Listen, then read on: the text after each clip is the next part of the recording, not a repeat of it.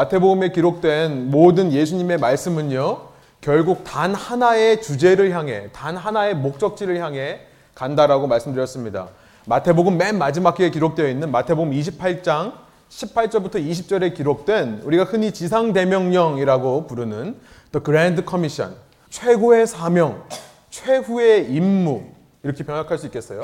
The Grand Commission 우리 한번 한 목소리로 마태복음 28장 18절부터 20절을 한번 읽어볼까요? 예수께서 나와 말씀하여 이르시되 하늘과 땅의 모든 권세를 내게 주셨으니 그러므로 너희는 가서 모든 민족을 제자로 삼아 아버지와 아들과 성령의 이름으로 세례를 베풀고 내가 너희에게 분부한 모든 것을 가르쳐 지키게 하라 볼지어다 내가 세상 끝날까지 너희와 항상 함께 있으리라 하시니라. 이 땅에 남아서 이 땅을 계속해서 살아가는 예수님의 제자들은요. 바로 이 말씀을 향해 가는 거예요. 이 예수님께서 말씀하신 명령과 약속의 말씀이 함께 있는 이 Grand Commission을 향해 가는 것입니다. 이 Grand Commission, 우리가 방금 읽은 이 지상 대명령이라고 하는 것은요, 우리 제자들의 삶의 방향성을 바르게 정하고 있는데요. 뭐라고 그랬죠? 19절에 보니까 가서 제자 삼으라. 여러분이 예수님을 믿는 제자라고 하시면요. 오늘도 아침에 일어나서 눈 뜨고 하루를 살아가는 이유와 방향과 목적이 바로 이거라는 말씀이에요. 가서 제자 삼아라. 여러분, 여러분이 오늘 하루도 눈을 떠서 오늘 하루를 살아갈 수 있는 힘과 능력을 어디서 공급받습니까? 이 말씀에서 말씀하신 20절에서 말씀하신 내가 너희와 세상 끝날까지 함께 있으리라 하신 예수님의 그 약속으로부터 우리가 하루를 살아갈 힘과 능력을 받는 거예요. 우리의 삶의 목적과 의미, 살아갈 수 있는 힘이 바로 이 말씀 안에 담겨 있는 것입니다. 여러분이 아직 예수님을 믿지 않으신다면요. 믿는 사람들에 대해서 이렇게 이해하시면 돼요. 믿는 사람들이란 크리스천이란 그냥 교회에 왔다 갔다 하는 그런 종교인들이 아니라 바로 이 땅에 남아서 이 예수님의 말씀을 이루는 사람들, 이 마지막 약속을 소망 삼아 사는 사람들을 가리켜서 크리스천이라고 한다. 이렇게 이해하시면 될 것 같아요. 왜 그들이, 왜 크리스천들이 여러분에게 와서 여러분을 그토록 예수님의 제자로 만들려고 하는가? 여러분 그냥 쉽게, 아주 가볍고 쉽게 이렇게 이해하시면 좋겠어요. 길 가다가 정말 맛집을 찾았는데요. 그 맛집에 가서 맛있는 음식을 먹다 보니까 아, 나만 먹기가 좀 미안한 거죠. 아까운 거죠. 그래서 사랑하는 사람들이 생각나더라. 그 사랑하는 사람하고 다음 주엔 꼭 같이 와가지고 같이 먹어야지. 그냥 이런 마음인 거예요. 좀 더 무겁고 심각하게 얘기를 하면요. 언젠가 죽음 앞에서 허망하게 끝나버릴 나의 인생 속에 예수 그리스도라는 영생과 소망의 복음을 맛본 자들이요. 그 영원한 생명의 복음을 나만 즐기는 게 싫어서 사랑하는 여러분에게 전하기 위해 여러분을 굳이 찾아와서 예수님을 만나 그분과 함께 우리 함께 그분의 뒤를 따라가자. 따라가는 제자 되자. 라고 말하는 사랑의 마음으로 그렇게 말하는 것입니다. 아무튼 이 예수님의 마지막 말씀 가서 제자 삼으라 라고 하는 이 그랜드 커미션은요. 믿는 사람이거나 믿지 않는 사람 모두에게 의미가 있는 말씀인 것 같아요. 그런데 예수님은 이렇게 가서 제자 삼는 제자들의 삶을 말씀하시면서 어떻게 제자를 삼는가? 제자 삼는 방법에 대해 말씀하시는데 첫 번째 세례에 대해 말씀하셨어요. 19절에 보니까 아버지와 아들과 성령의 이름으로 세례를 베풀어라. 이렇게 말씀하세요. 그리고 두 번째가요. 20절에 나와 있습니다. 가르쳐 지키게 하라라는 말씀인데요. 무엇을 가르쳐 지키게 하라고 말씀하시는 거죠? 내가 너에게 분부한 모든 것, all that I have commanded you. 내가 너에게 말한 모든 것을 가르쳐 지키게 하라. 그것을 통해 제자 삼아라라고 말씀하시는 거예요. 여러분 예수님께서 제자들에게 하신 명령하신 것이 뭘까요? 다른 말로 말해서 예수님이 제자들에게 가르쳐 주신 계명, 커맨드가 뭘까요? 예, 마태복음 곳곳에 그 계명들이 많이 나와 있는데요. 그중 제일 처음으로 등장하는 계명들이 이제 우리가 읽을 마태복음 5장 17절부터 나와 있는 기록들입니다. 특별히 다음 시간부터 살펴볼 마태복음 5장 21절부터 5장의 마지막인 47절까지는요. 예수님께서 주시는 여섯 가지의 계명들이 들어 있어요. 살인에 대해, 간음에 대해, 이혼에 대해, 맹세하는 것에 대해, 원수 갚는 것에 대해, 사랑하는 것에 대한 여섯 가지 계명들이 들어 있습니다. 구약의 10계명을 비롯한 하나님의 수많은 계명들을요. 예수님께서 이제 완성해서 제자들에게 가르쳐 주시는 거예요. 여러분 그래서 우리가 이제 앞으로 읽을 이 계명들의 말씀을 잘 이해하고 바르게 이해하는 것은요. 우리 제자들의 삶에 있어서 매우 중요한 것임을 우리는 깨닫게 됩니다. 왜냐하면 우리가 이 말씀들을 잘 이해해야 그래야 우리는 예수님의 그랜드 커미션대로 최고의 사명대로 가서 바르게 제자 삼을 수 있게 되기 때문입니다. 믿음이 없으신 분들도요. 이 말씀을 바르게 이해해야 여러분이 가지고 계시는 기독교에 대한 선입견과 편견을 제거할 수 있어요. 요즘 세상은요. 그 어느 때보다 기독교에 대한 선입견과 편견이 강한 시대죠. 그래서 우리는요, 그 어느 때보다 더 사람의 말을 의지하지 않고 예수님께서 말씀하신 기독교인들의 삶은 어떤 것인가? 이 성경의 말씀에 집중해야 하겠습니다.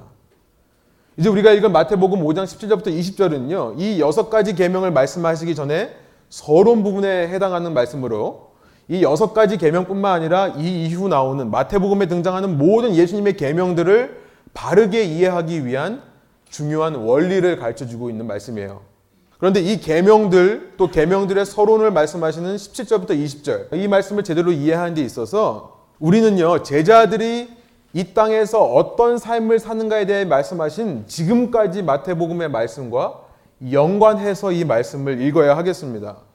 예수님께서는요 계명을 말씀하시기 전에 먼저 예수님의 제자들이 이 땅에서 어떤 삶을 살아가는가 천국이 그 삶에 임한 사람들은 어떤 삶의 방식으로 살아가는가를 먼저 말씀하셨어요. 그리고 그거에 대한 비유로 소금과 빛의 비유를 말씀하신 거죠. 그 이후에 이 계명들을 말씀하셨기 때문에요. 우리가 지금까지 읽은 우리가 지금까지 살펴본 마태복음의 흐름 속에서 문맥 속에서 이 말씀들을 이해해야 되는 것입니다. 그래서 오늘 제가 굳이 본문을 이 17절부터 20절 앞부분인 13절부터 16절도 함께 넣었어요. 자, 이제 이 정도로 소개를 하고요. 함께 일어나셔서 우리 오늘 우리에게 주시는 하나님의 말씀, 예, 아직 설교 시작한 거 아닙니다. 네. 함께 일어나셔서 오늘 우리에게 주신 하나님 말씀을 읽기를 원하는데요. 마태복음 5장 13절부터 20절까지의 말씀 좀 기니까 제가 홀수절 첫 절부터 홀수절을 읽고 여러분들이 짝수절을 읽으시고 마지막 절 함께 읽겠습니다. 마태복음 5장 13절입니다. 너희는 세상의 소금이니 소금이 만일 그 맛을 잃으면 무엇으로 짜게 하리요 후에는 아무 쓸데없어 다만 밖에 버려져 사람에게 밟힐 뿐이니라. 너희는 세상의 빛이라 산 위에 있는 동네가 숨겨지지 못할 것이요 사람이 등불을 켜서 말 아래에 두지 아니하고 등경 위에 두나니 이러므로 집안 모든 사람에게 비치느니라 이같이 너희 빛이 사람 앞에 비치게 하여 그들로 너의 착한 행실을 보고 하늘에 계신 너희 아버지께 영광을 돌리게 하라. 내가 율법이나 선지자를 폐하러 온 줄로 생각하지 말라. 폐하러 온 것이 아니요 완전하게 하려 함이라.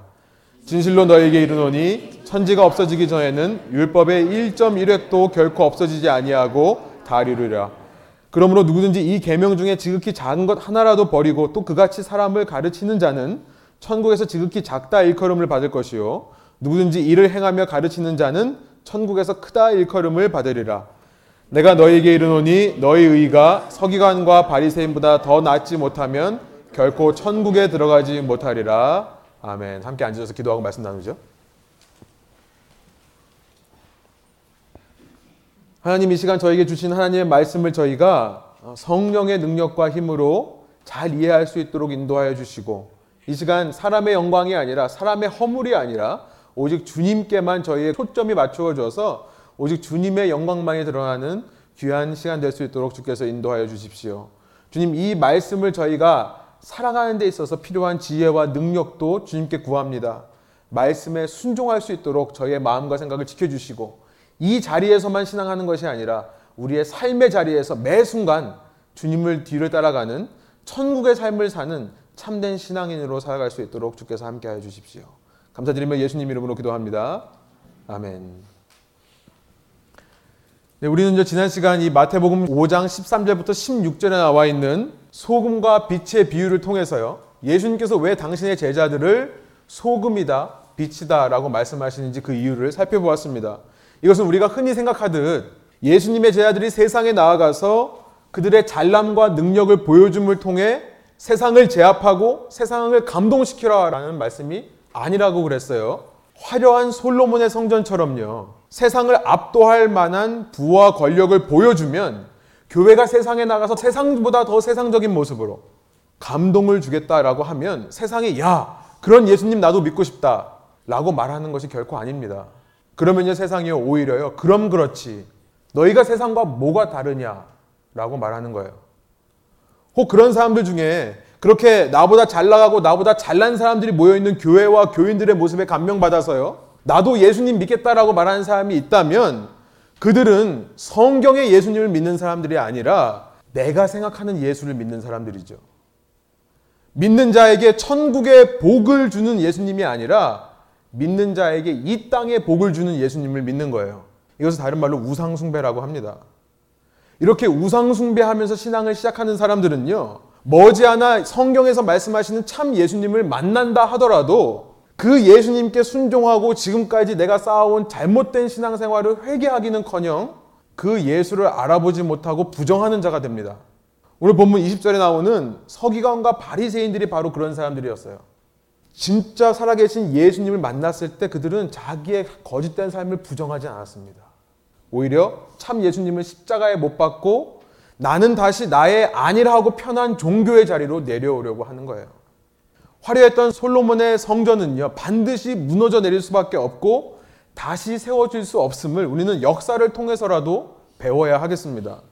비록 세상에 나아가서 세상이 말하는 잘 나가는 삶, 세상에서 말하는 성공, 권력, 부호의 삶과 정반대의 모습으로 산다 할지라도 팔복의 모습, 심령이 가난하고 애통하고 온유하고 의에 배고프고 목마르고 긍휼과 정결함과 평화를 흘려보내는 모습, 그러다가 세상으로부터 박해를 받는 모습, 세상으로부터 거짓으로 온갖 악한 말을 듣지만 그러나 그런 삶 속에서 악에 악으로 대항하지 않고 더 꿋꿋이 예수님만 바라보는 사람.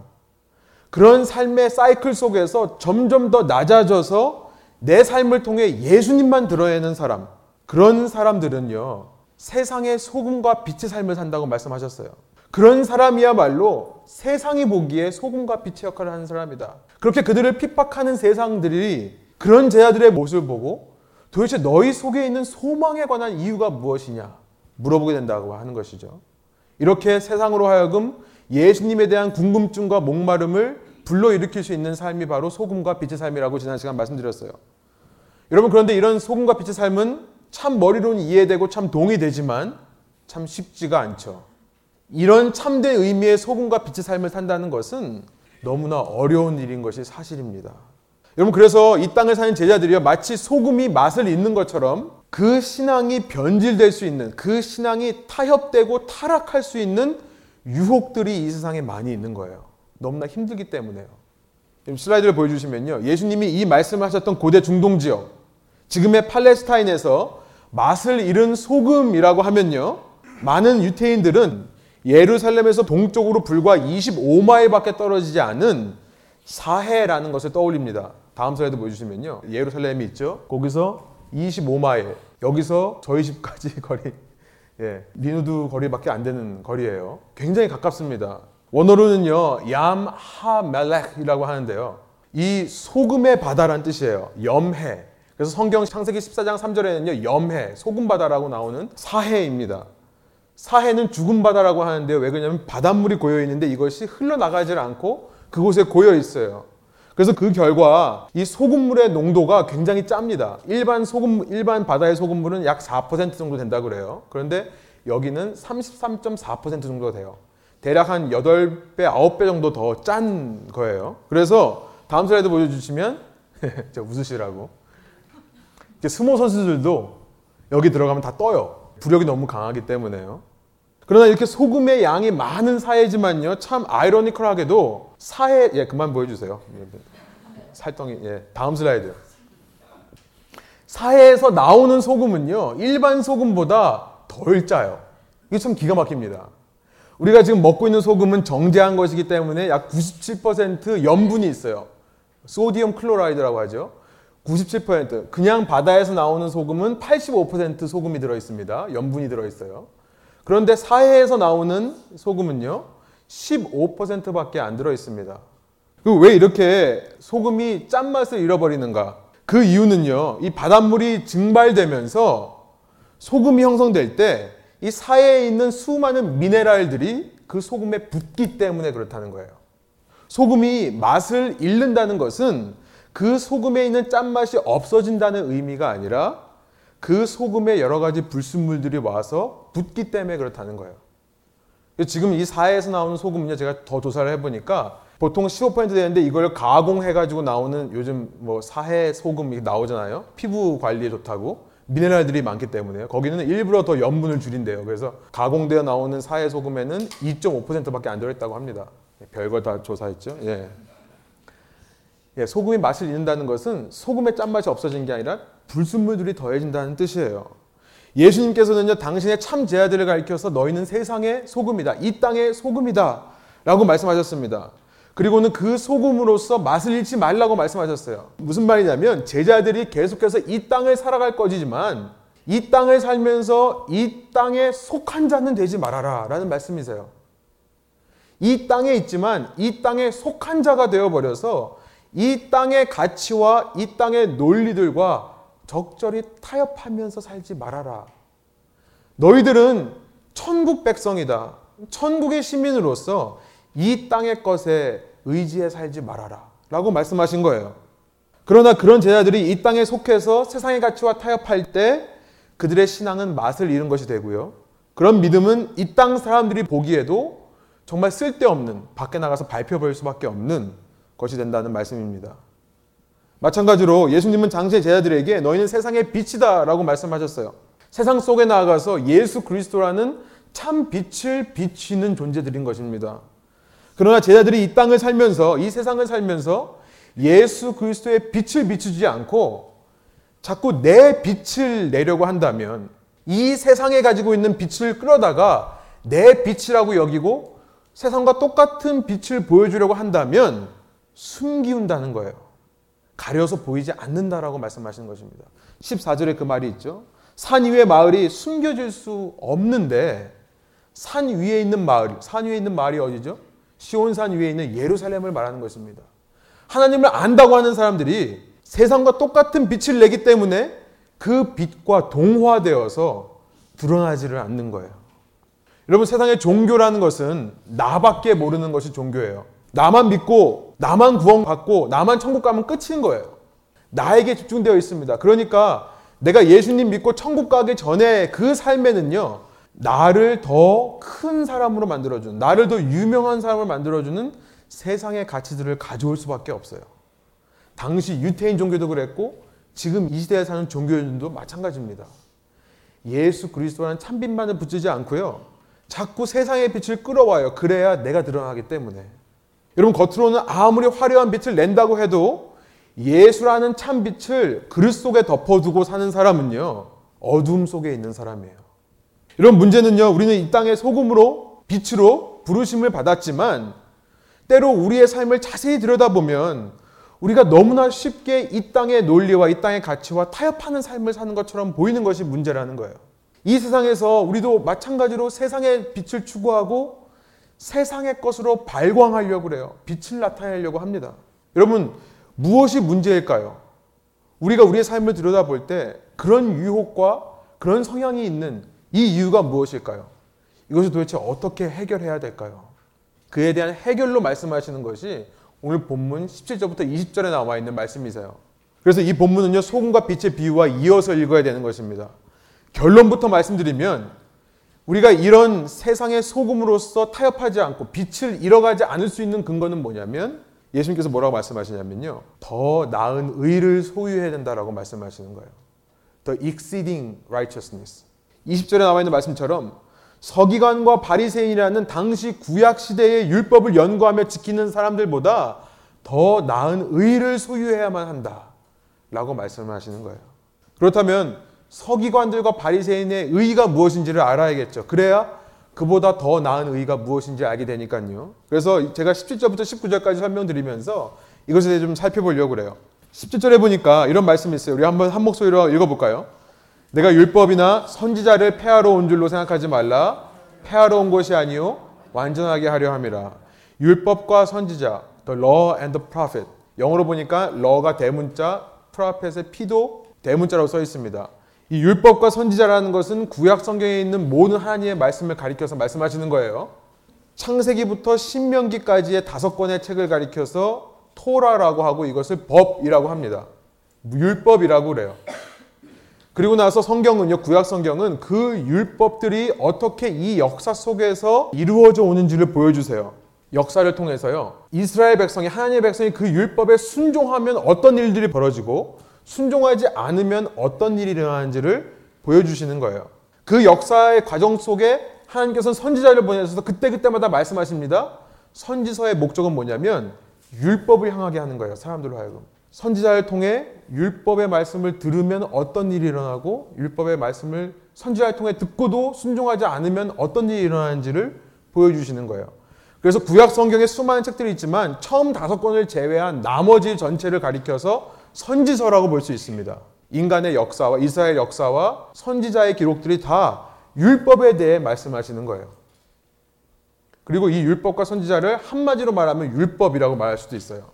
18절에 이런 말씀이 있죠. 진실로 너에게 이르노니 천지가 없어지기 전에는 율법의 1.1획도 결코 없어지지 않고 다 이루리라. 구약에 있는 하나님의 말씀들이 다 이루어질 거다라고 말씀하시는 거예요. 예수님은요, 율법의 주체이신 하나님 그 자체시죠. 율법을 주시고 선지자를 보내신 하나님께서 이 땅에 오신 것이 예수님입니다. 그렇기에 예수님의 모든 말씀은 이제 예수님께서 주시려고 하는 모든 계명의 말씀들은요. 이전 율법과 반대되는 것이 아니라는 말씀이에요. 우리가 착각하기 쉬운 게 있죠. 예수님이 왔으니까 율법을 다 없애야 된다. 건물을 지을 때 가건물 세워놓고 건물을 지으면 가건물은 다 빼야 된다. 철거해야 된다. 이렇게 생각하기 쉽잖아요.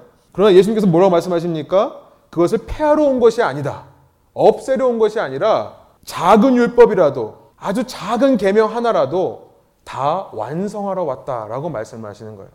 마치 우리가 집을 지을 때 기초 공사를 하는 것처럼 마치 율법이 그렇다는 거죠. 구약에 있는 하나님의 말씀이 이 집을 제대로 짓기 위한 기초와 같다고 생각하시면 될 것 같아요. 여기서 이루고 완성한다라는 말은요. 사소한 계명까지도 다 그대로 지켜야 된다는 의미는 아닙니다. 예수님을 믿는 제자들이 구약에서 말하는 절기나 구약의 음식법, 무엇을 먹어야 되고 먹지 말아야 된다 이런 것들에 묶여 있다는 의미는 아니에요. 구약에 있는 제사법을 다 그대로 동일하게 반복해야 된다고 말씀하시는 것도 아닙니다. 여기서 완성한다는 말은요. 그 율법의 모든 요구가 우리에게 이루어졌음을 말씀하시는 거예요. 율법이 요구하는 것. 우리에게 이루어졌다고 말씀하시는 거예요. 어떻게 그 모든 율법의 요구가 우리에게 이루어졌죠? 복음 때문에 가능한 거죠. 복음이 무엇입니까? 예수 그리스도께서 인류의 죄를 위해 십자가에서 죽으신 것이 복음이에요. 신이신 예수님께서 하나님이신 예수님께서 자기가 창조한 세상의 죄악을 온 몸에 짊어지고 십자가에서 죽으시는 것입니다. 그 십자가를 통해 하나님께 단 한 번의 희생 제사를 드리신 거예요. 그래서 하나님께서 그 예수님의 제사를 기쁨으로 받으시고 이제부터는 너에게 어떤 제사도 필요 없다라고 말씀해 주시는 거죠. 이것이 복음입니다. 복음보다 더 나아가서 예수님의 부활로 말미암아 우리에게 영생을 주시는 것이고 예수님의 승천을 통해서 하늘로 올라가심을 통해 우리에게 성령을 부어 주시는 거예요. 그래서 이제는 예수님께서 영으로 우리 속에 와 계셔서 우리가 아까 읽은 대로 세상 끝날까지 우리와 함께 해 주시는 것입니다. 이렇게 우리 속에 성령으로 오신 예수님에 의해서 어떤 결과가 이루어지는지 로마서 8장에 이렇게 말씀해요. 우리 한번 한 목소리로 한번 같이 읽어볼까요? 이는 육신을 따라 살지 않고 성령을 따라 사는 우리에게 율법의 요구가 이루어지게 하시려는 것입니다.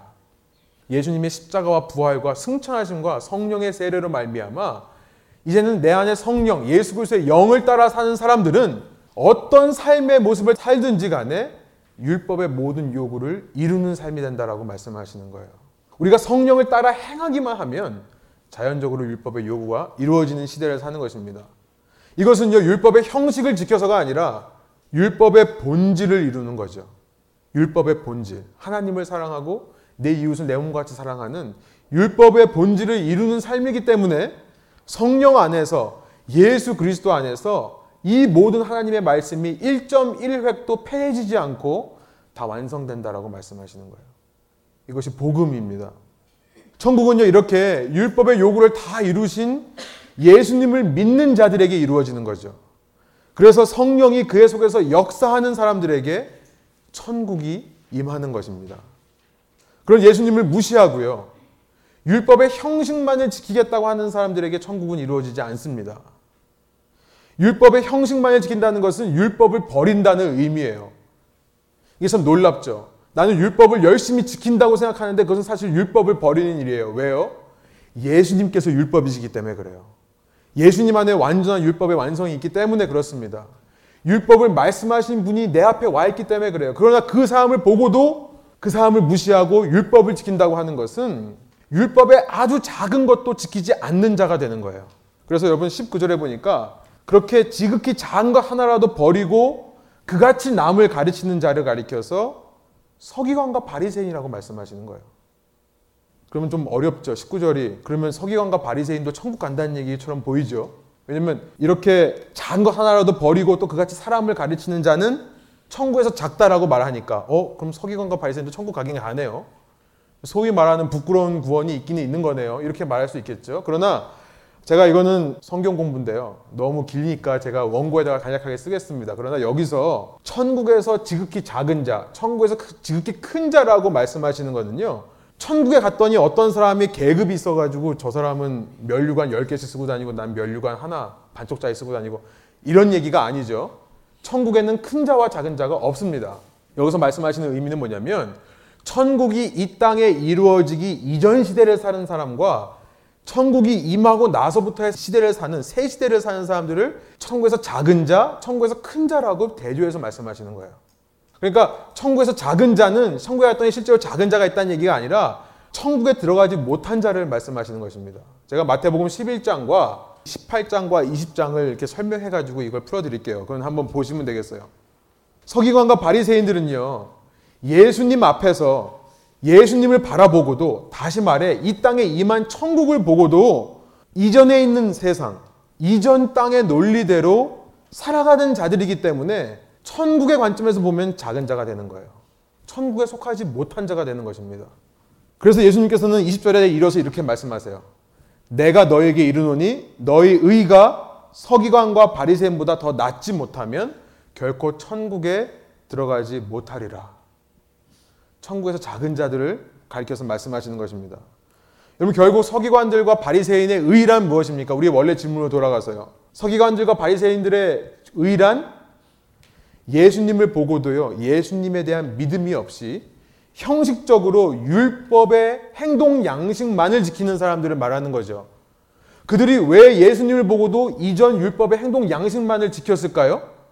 결국 그들의 마음 중심에는요. 예수님의 의를 의지하는 마음이 없고 자기 의를 의지하는 마음밖에 없었기 때문에 그렇습니다. 자기 의예요. 여러분 그렇다면 우리는요. 왜 자기 의로 살아가는 사람이 이 땅에서 맛을 잃은 소금과 감추어진 빛으로 살아갈 수밖에 없는지 그 이유에 대해 알게 돼요. 내 속에 자아가 살아 있어서요. 아직도 이 자아가 죽지 않고 내 선악 구조로 모든 것을 판단하고 결정하는 사람들은요. 그렇게 자기 의로 살아가는 사람들은 내 의를 만족시키기 위해 세상 것에 손을 뻗을 수밖에 없기 때문에 그래요. 하나님이 아닌 세상 것에 손을 뻗을 수밖에 없습니다. 왜요?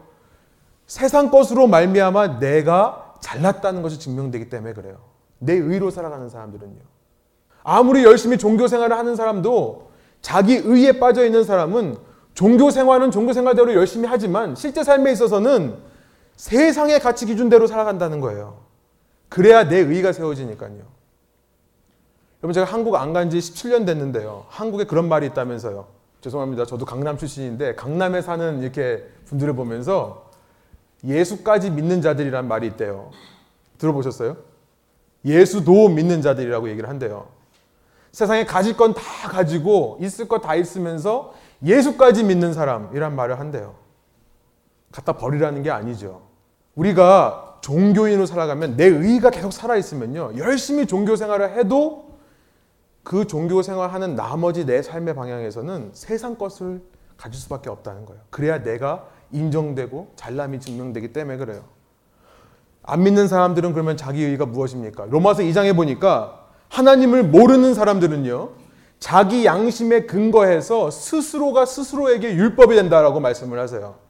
믿지 않는 사람들도 자기 의가 있으면요, 내 양심에 따라 이건 이렇게 해야지 되는 거다.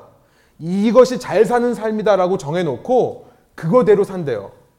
그러면서 자기가 자꾸 인정받기를 원한다고 얘기를 하는 것입니다. 자기 의가 살아있는 삶이에요. 마찬가지로요.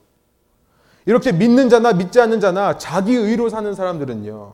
내가 정해놓은 어떤 기준을 가지고 그것을 이루기 위해 세상 것을 빌어다가 쓰면서 자꾸만 내 속 사람을 내가 아닌 것으로 포장하는 삶을 살 수밖에 없어요. 속 사람을 포장해 놓고 사는 것입니다. 여러분 예수님 믿는다고 하면서도요.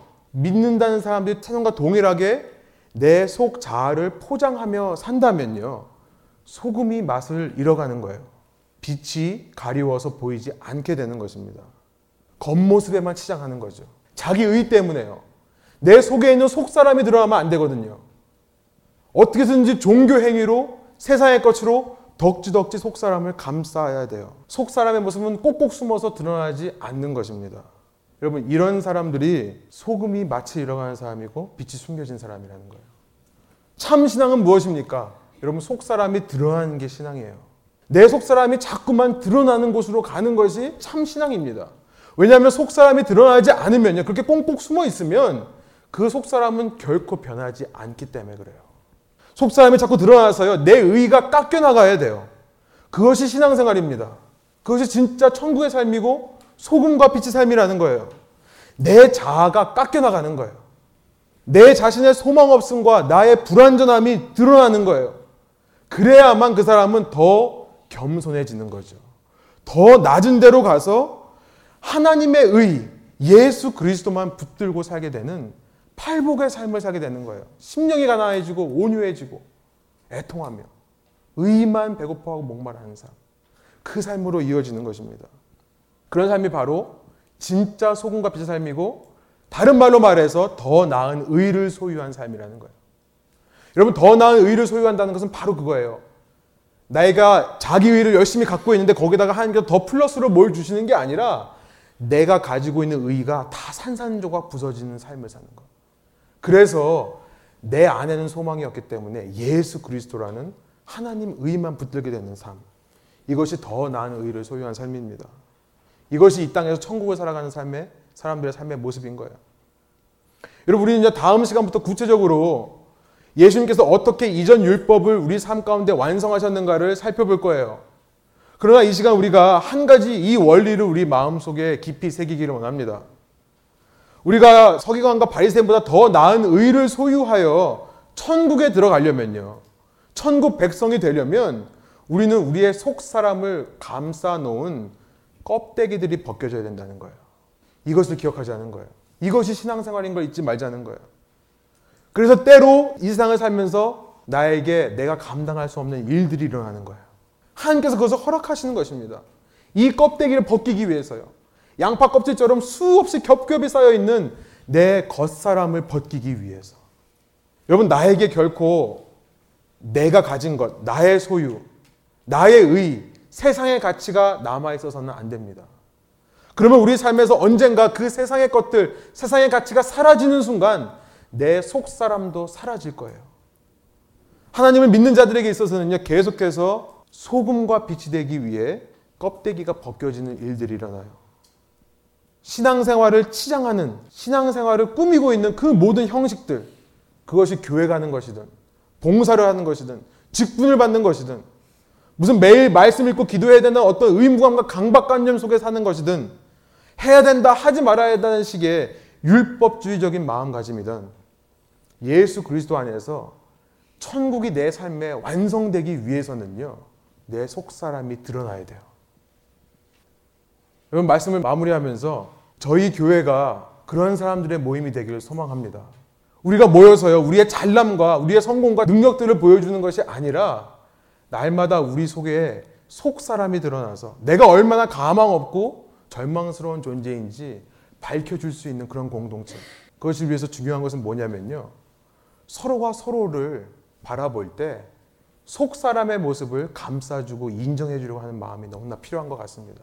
여러분 저는 우리가 모일 때마다 그런 고백들이 자유롭게 나올 수 있는 분위기가 됐으면 좋겠어요. 나는 아닌 척, 나는 문제가 없는 척 하는 모임이 아니라 정말 내 문제를 얘기할 수 있고 내 문제를 얘기했을 때 그 누구도 나를 비판하고 정죄하지 않고 감싸줄 수 있는 그런 공동체. 여러분 저희가 그런 공동체가 될 때 저희는 분명 이 땅에서 소금과 빛으로 드러날 것이기 때문입니다. 함께 기도하시겠습니다.